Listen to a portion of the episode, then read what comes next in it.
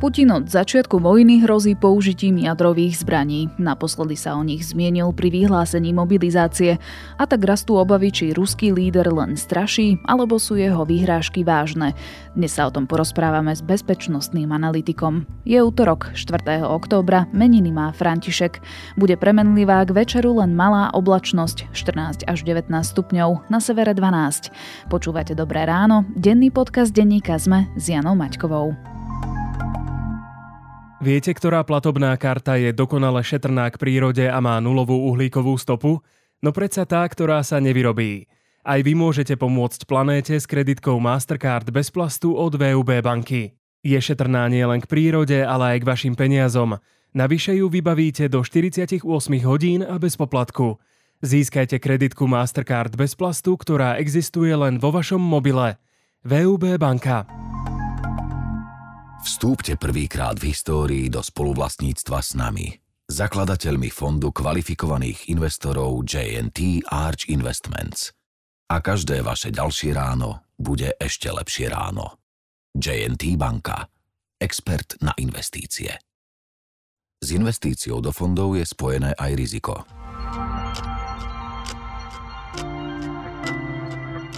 A teraz už krátky prehľad správ. Auto, ktoré vrazilo do ľudí na zastávke v centre Bratislavy, šoféroval generálny sekretár Defolimpijského výboru Slovenska Dušan Dedeček. Auto viedol pod vplyvom alkoholu, namerali mu 1,6 promile. Nehoda si zatiaľ vyžiadala 5 obetí, vrátane študentov a študentiek. Vodiči prichytení pod vplyvom alkoholu by mali byť trestaní prísnejšie, vyhlásil minister vnútra Roman Mikulec. Okrem trestu odňatia slobody by sa mohlo zaviesť do životné odobratie vodičského oprávnenia. Nevylúčil ani návrh na skonfiškovanie motorového vozidla.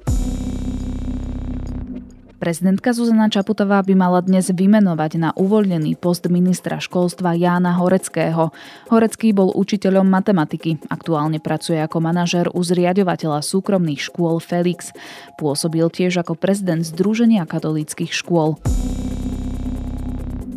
Slovenské ministerstvo zahraničných vecí si predvolalo predstaviteľa ruského veľvyslanectva. Tlmočilo mu ostrý protest v súvislosti s anexiou ďalších ukrajinských území. Sestru Moniky Jankovskej, sudkyňu Andreu Hajtovú oslobodili v jej disciplinárnej kauze týkajúcej sa mazania obsahu mobilu v čase, keď policia a súdna rada skúmala možné kontakty sudcov s Marianom Kočnerom. Viac aktuálnych správ nájdete na sme.sk alebo v mobilnej aplikácii Denníka Sme.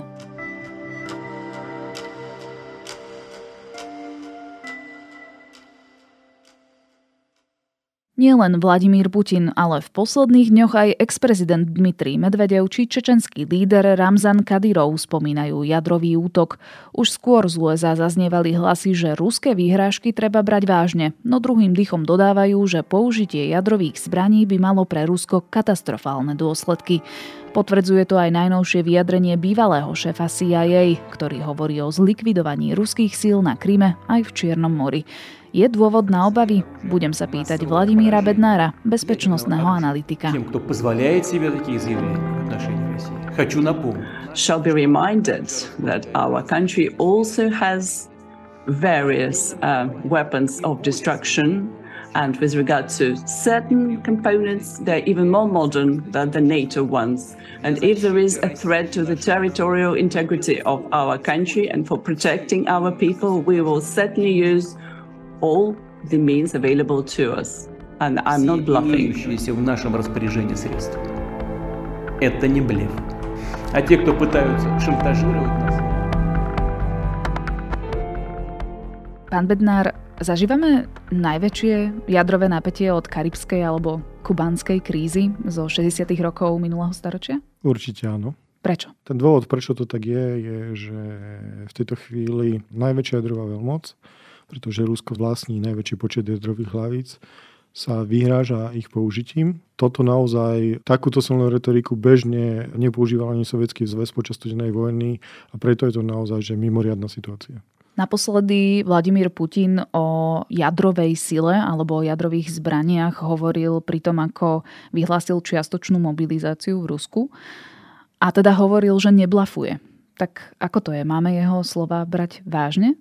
To je zase trošku iná situácia. Predovšetkým si treba uvedomiť, že jadrové zbranie nie sú vojenský prostriedok, ale najmä politický prostriedok. Ďalší aspekt toho výroku je ten, že vykonať samotný jadrový úder nie je také jednoduché. To znamená, že museli by sme byť svetkami nejakých prípravných fáz, ktoré doteraz neboli vlastne vykonané. Ako príklad uvediem to, že boli sme svetkami toho, že pred začatím vojny Rusko vykonalo relatívne rozsiahle cvičenia, ktoré boli naozaj zamerané na prípravu vlastne samotnej operácie. Boli sme svetkami sústredovania síl. Ten proces bol relatívne dlhodobý, v podstate trval dlhšie ako 6 mesiacov. No a napríklad e, my sme neboli svetkami cvičenia nasadenia taktických jadrových zbraní. Rusko napríklad v posledných viac ako 10 rokov vykonávalo vlastne cvičenia len nasadenia strategických jadrových zbraní a preto je to naozaj že veľmi málo pravdepodobné. Čiže ak by sa k niečomu schylovalo, mali by sme napríklad dokumentácie vo forme satelitných snímkov alebo niečo podobné? To záleží aj od toho rozsahu toho pripravovaného úderu, aby sme si to nejakým spôsobom predstavili, že, že ako by takýto jadrový úder mohol vyzerať. Tak my si najprv musíme uvedomiť, že v tomto konkrétnom prípade by nešlo o úder strategickými jadrovými zbraniami, ktoré sú umiestnené v objektoch, ktoré vytvárajú podmienky vlastne pre, pre ich dlhodobé uskladnenie. Taktické jadrové zbranie, ktoré predstavujú približne polovičku jadrového potenciálu Ruska, sú uskladnené v tzv. jadrových depotoch toch tých skladov, kde sa uskladňuje jadrová munícia, to sú naozaj že veľmi špecifické objekty, niekoľko typov. Teda vlastne v podstate sú štyri centrálne sklady na národnej úrovni, sklady na lokálnej úrovni, špecifické sklady, ktoré sú určené pre konkrétny druh zbraní pri rozličných operačných jednotkách a sklady, ktoré sú pri výrobných prostrediach. Nás teda by zaujímali práve tie sklady centrálne, kde sú umiestnené taktické jadrové zbranie. Tých skladov je naozaj že relatívne málo. Konkrétne pre prípad útoku na Ukrajinu by do úvahy prípadili len dve také objekty. Jeden z týchto objektov je vlastne jadrový sklad, ktorý je označovaný ako Belgorod 22. On leží nedaleko obce Golovky, no dokonca je to len nejakých 10 km od ukrajinských hraníc, vlastne medzi Belgorodom a Charkovom. A, a druhý takýto sklad sa označuje ako Briansk 18, ktorý leží v podstate vo vzdialenosti niekoľko desiatok kilometrov od trojhraničia medzi Bieloruskom, Ukrajinou a Ruskou. Obidve tieto sklady v podstate umožňujú uložiť až 600 jadrových hlavíc. A prvé miesto, kde by sa to prejavilo v podstate nejakou činnosťou práve v týchto skladoch. A je logické, že tieto sklady sú, sú sledované všetkými dostupnými spravodajskými prostriedkami. Zatiaľ sme teda takúto činnosť nezaznamenali. Dobre, ak to teda ešte nevidíme, nejaké logistické manévre, čo Vladimír Putin chce tým odkázať, že straší jadrovým útokom? Je to len o tom návodení strachu, obav, alebo o tom, že aby Západ neposielal ďalšie obranné alebo teda útočné zbranie Ukrajine? Toto by som neoddeloval. Musíme si uvedomiť, že práve vyvolaním toho strachu sa snaží Vladimír Putin vyvolať politický tlak práve na predstaviteľov krajín, ktoré podporujú Ukrajinu, aby neposkytovali tie zbranie. Istým spôsobom napríklad aj vidíme nejaké že retorické obdobia, kedy sa objavuje tá hrozba použitia jadrových zbraní. Videli sme na začiatku vojnového konfliktu, kde vlastne bola prvá taká fáza vyhrážania sa, potom sme tu videli vlastne postiahnutie sa od Kieva a de facto teraz to vidíme po porážke pri Charkove vlastne tretíkrát.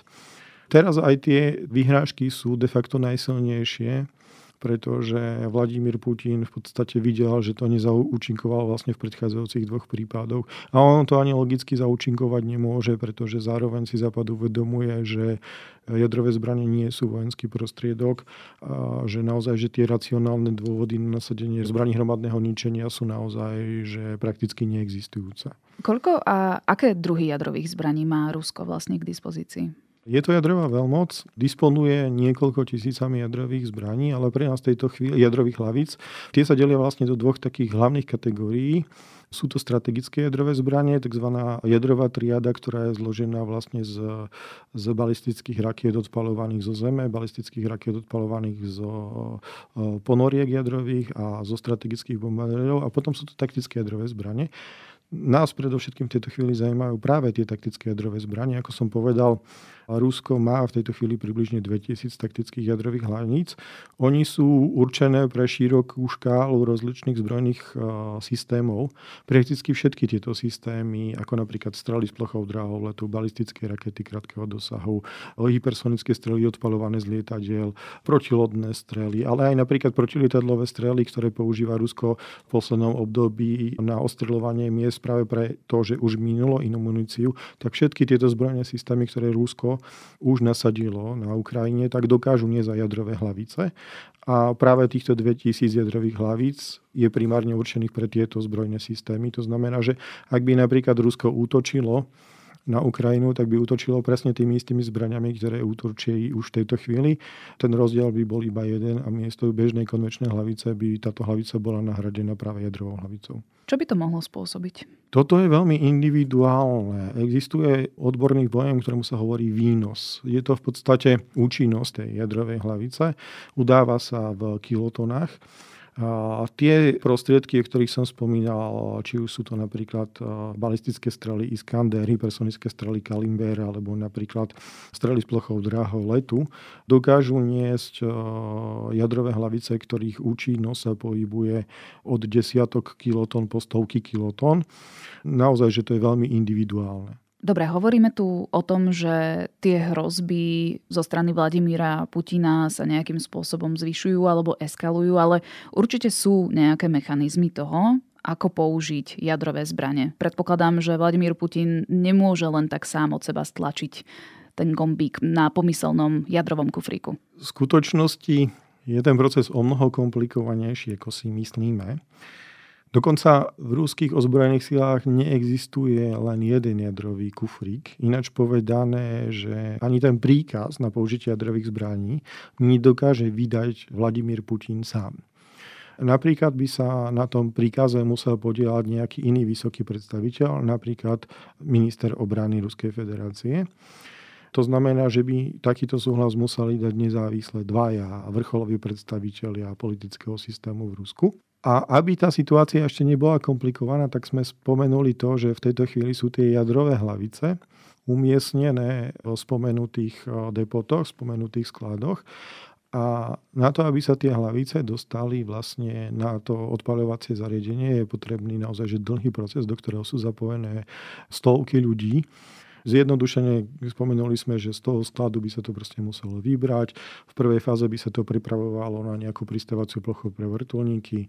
Odtiaľ by sa to vrtulníkom transportovalo proste do nejakého zariadenia v poli, ktorý by slúžil na skompletovanie samotnej strely. Tá strela by sa musela pripraviť na ako odpaľovaciemu zariadeniu, tam by sa musela prebiť a následne to odpaľovacie zariadenie muselo zaujať príslušné palebné postavenie a odpaliť tú strelu.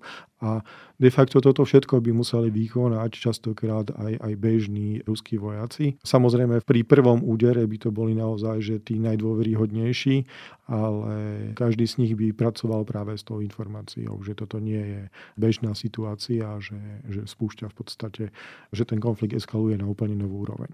Ale vďaka už tým spomínaným satelitným snímkam by sme napríklad my už vedeli pár dní predtým, že sa k niečomu schyluje. Toto tak úplne celkom nie je ten proces, ktorý som ja tu prezentoval, by sa dal vykonať rádovo v hodinách. Mm-hmm. Ale áno, spravodajské zložky by na celom svete by de facto túto informáciu mali a samozrejme by proaktívne potom komunikovali aj s ruskou stranou, aby teda odvolala tento jadrový úder aj napríklad s Ukrajinou, aby sa minimalizovali škody. Už v tejto chvíli napríklad e, Severoatlantická aliancia a nie v tejto chvíli dlhodobo v podstate diskutuje, pretože tie vyhražky tu nie sú prvý deň, že akým spôsobom by na toto mohlo zareagovať. Zároveň tu si treba uvedomiť aj to, že to je tak trošku nezvyklá situácia, pretože zároveň samotná jadrová doktrína Ruskej federácie hovorí, že za týchto okolností by Rusko nemalo nikdy použiť jadrové zbranie. Zároveň jadrová doktrína Ruska má aj nejaký eskalačný mechanizmus, to znamená napríklad preventívne odpálenie jadrové zbranie na nejakom neobývanom území, napríklad e, za polárnym kruhom a tak ďalej. To znamená, že predstava, že by naozaj, že Rusko odpalilo jadrovú zbran cieľane bez nejakej výstrahy a tak ďalej, je aj, aj, aj priamým popretím ich samotnej doktríny.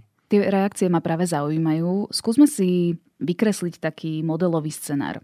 Rusi by použili taktickú jadrovú zbraň napríklad na vojenský cieľ. Čo sa stane? Aká bude odpoveď Západu? Ja si napríklad nemyslím, že tu hrozí prípadná jadrová odpoveď. Myslím si, že v tej chvíľke by spadli akékoľvek zábrany pre dodávku konvenčných zbraní pre Ukrajinu. A to môže mať napríklad väčší ničiaci účinok ako použitie jadrových zbraní. Uvediem príklad.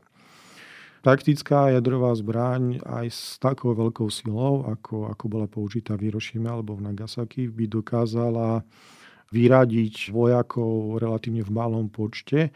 Napríklad vojenská technika by dokázala odolať aj vo vzdialenosti niekoľko sto metrov od samotnej explózie. Na základe toho vidíte, že, že tie obete by boli relatívne malé. Mm-hmm. A skúsme si to napríklad porovnať s raketametmi MLRS, ktoré vlastne už v malom počte dostala dostala Ukrajina od, od spojencov, od Veľkej Británie, Nemecka, Fínska a Spojených štátov amerických. 9 takýchto raketometov dokáže odpaliť, každý z nich dokáže odpaliť vlastne 12 striel a každá tá strela môže obsahovať submuníciu. Ak sa použije, ako som spomenul, tých 9 raketometov, tá submunícia z týchto striel sa dokáže rozptýliť na ploche zhruba 1 km štvorcového a dokáže v podstate napríklad zničiť tretinu techniky umiestnenej na tejto, na tejto ploche a približne tretinu živej síly. Tá ničiaca schopnosť tu v tomto prípade konvenčných raketometov je úplne porovnateľná s jadrovou zbraňou bez politických následkov, ktoré by s tým súviseli. A my si tu v tejto chvíli musíme uvedomiť, že že takýchto raketometov doslovne doteraz boli dodané jednotky kusov krajiny Severoatlantickej aliancie nemajú problém dodať takýchto raketometov stovky. A presne takéto bariéry by v podstate boli odbúrané pre dodávky zbraní pre Ukrajinu a to by znamenalo v skutočnosti o mnoho väčšie problémy pre Rusko, aj nielen na boisku, pretože zároveň to má aj politické dôvody.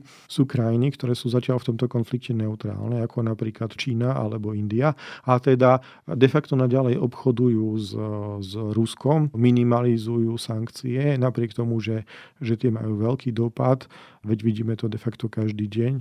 Ale napríklad v takom prípade si musíme uvedomiť to, že Čína má svoje zahraničné politické problémy.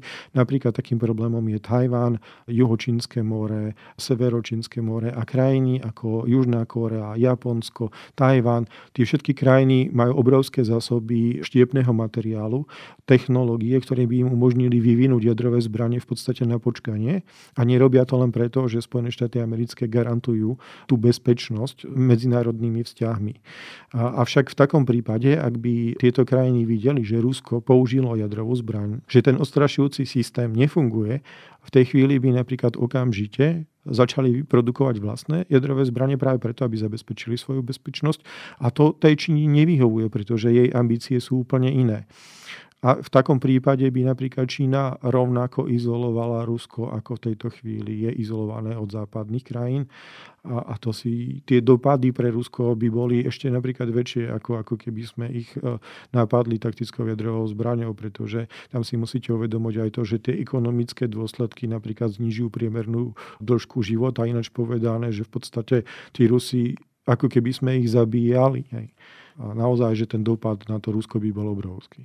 Toho mi teda vyplýva, že Rusku by sa jadrový útok nevyplatil. Prečo sa ním ale teda stále oháňa? V podstate je na to veľmi jednoduchá odpoveď. Tomu Rusku stačí to, že sa my budeme bať. A ak sa my budeme bať, ak ten náš strach bude iracionálny, tak budeme stále viacej a viacej tlačiť na našu politickú reprezentáciu, aby nejakým spôsobom na, tu, na ten náš strach, na tú hrozbu zareagovala. Samozrejme, to Rusko očakáva, že, že to povedie v podstate k nejakému občanskému tlaku na to, aby, aby západné krajiny prestali podporovať Ukrajinu, pretože v takom prípade by v podstate Ukrajina ľahko podľahla po nejakom samozrejme čase, pretože to by nebol proces taký, že okamžite. Veď tu si treba uvedomiť, že vlastne na začiatku vojnového konfliktu tí západní spojenci že niekoľko dní váhali, kým tú pomoc poskytnúť, pretože potrebovali vidieť, že, to, že tá Ukrajina sa udrží, aby to vôbec malo zmysel. Takže toto je ten primárny dôvod. V podstate Rusko sa správa ako každý iný násilník, ktorý vykonáva zločin, snaží sa nás zastrašiť. V podstate e, je to veľmi podobné, ako keď napríklad e, násilník, e, ktorý týra svoju ženu a deti sa im vyhráža, že proste keď čokoľvek urobia, tak sa to len zhorší. Ďalšia jadrová hrozba sa spomínala v kontexte so záporožskou jadrovou elektrárňou, ktorá je najväčšou elektrárňou v Európe vôbec, ktorú teda Rusi dlhodobo ostreľovali, nakoniec tie reaktory vypli. Aká je tam teraz situácia? Ak si dobre pamätám, tak minimálne jeden z tých jadrových reaktorov je ešte stále v prevádzke. Na to, aby napájal vlastne chladiace okruhy ostatných jadrových reaktorov. Tu si musíme uvedomiť nasledujúcu vec, že keď si spomenieme na, na Černobylskú jadrovú katastrofu, tak ono ani ten jadrový úder samotný nemusí byť niečo, čo by my sme napríklad museli zaregistrovať. Hej. Proste všetci vieme, že Spojené štáty americké použili v Hirošime a Nagasaki proste jadrové zbranie a dnes v tom meste ľudia žijú, žijú v, tých mestách milióny ľudí. To Japonsko sa proste dokonca stalo jedno z najvyspelejších krajín. Ale napríklad, keď si uvedomíme, že Černobylská jadrová katastrofa v podstate spôsobila radioaktívne zameranie, ktoré bolo ekvivalentnou v podstate ako keby 100 násobku jadrovej bomby v Hirošime alebo Nagasaki, tak vidíme, že ten problém je relatívne veľký. A zároveň, keď si uvedomíme, že Zaporovská jadrová elektrárne je ešte výrazne väčšia ako Černobylská. To znamená, že že ten problém môže byť naozaj že veľmi veľký a teraz do toho vstupujú ale práve tie faktory. Zase, keď si spomenieme na, na Černobylskú jadrovú katastrofu, tak de facto tie okolnosti, čo viedli k tej katastrofe, tak cieľenie sa v podstate vyvíjal extrémny stav.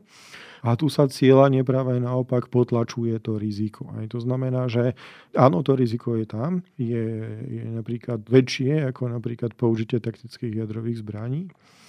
Myslím dopad použitia taktických jadrových zbraní napríklad na našu krajinu a havária vlastne Zaporovskej jadrovej elektrárny naozaj na územie Slovenska môže mať výrazne väčší dopad ale zároveň my minimalizujeme to riziko už spomenutím toho, že v tejto chvíli funguje de facto len jeden blok z tej jadrovej elektrárny, ak si dobre pamätám. A zároveň všetky bezpečnostné mechanizmy, ktoré, ktoré majú zabezpečiť, že sa to nestane, tak sú samozrejme funkčné. To ale neznamená, že to riziko nehrozí. V prípade či už umyselného alebo neumyselného poškodenia príslušného jadrového bloku by mohlo dôjsť k relatívne veľké jadrovej havárie, ale napríklad nemala by byť takého rozsahu ako, ako napríklad v prípade Černobylu, pretože naozaj tam tie okolnosti boli veľmi nepriaznivé a cieľene vytvárané veľmi nepriaznivé okolnosti. Na záver sa vás teda spýtam veľmi explicitne. Hrozí nám tu jadrový útok zo strany Ruska? Určite nie. Myslím si, že sú to len plánne hrozby a nič tomu nenasvedčuje. Hovorí bezpečnostný analytik Vladimír Bednár. Ďakujem veľmi pekne. Korupčné kauzy a prešľapy majú výzdraho tých, čo ich spôsobujú. Nie vás. Neplatte za kauzy vyššiu cenu. Využite výhodné digitálne predplatné ZME SK so zľavou až do 52% len do konca októbra. Viac na predplatné.zme.sk.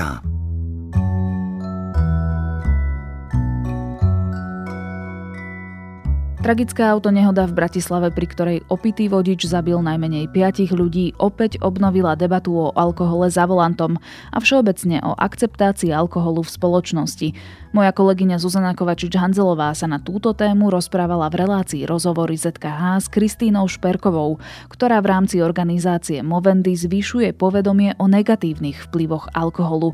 To je môj zaujímavý tip na záver a máme pre vás aj nové podcastové epizódy. Podcast Vizita bude o chrípke a vychádzajú aj nový Všesvet a pravidelná dávka. Na dnes je to všetko. Počúvali ste Dobré ráno, denný podcast denníka ZME s Janou Maťkovou. Počujeme sa opäť zajtra.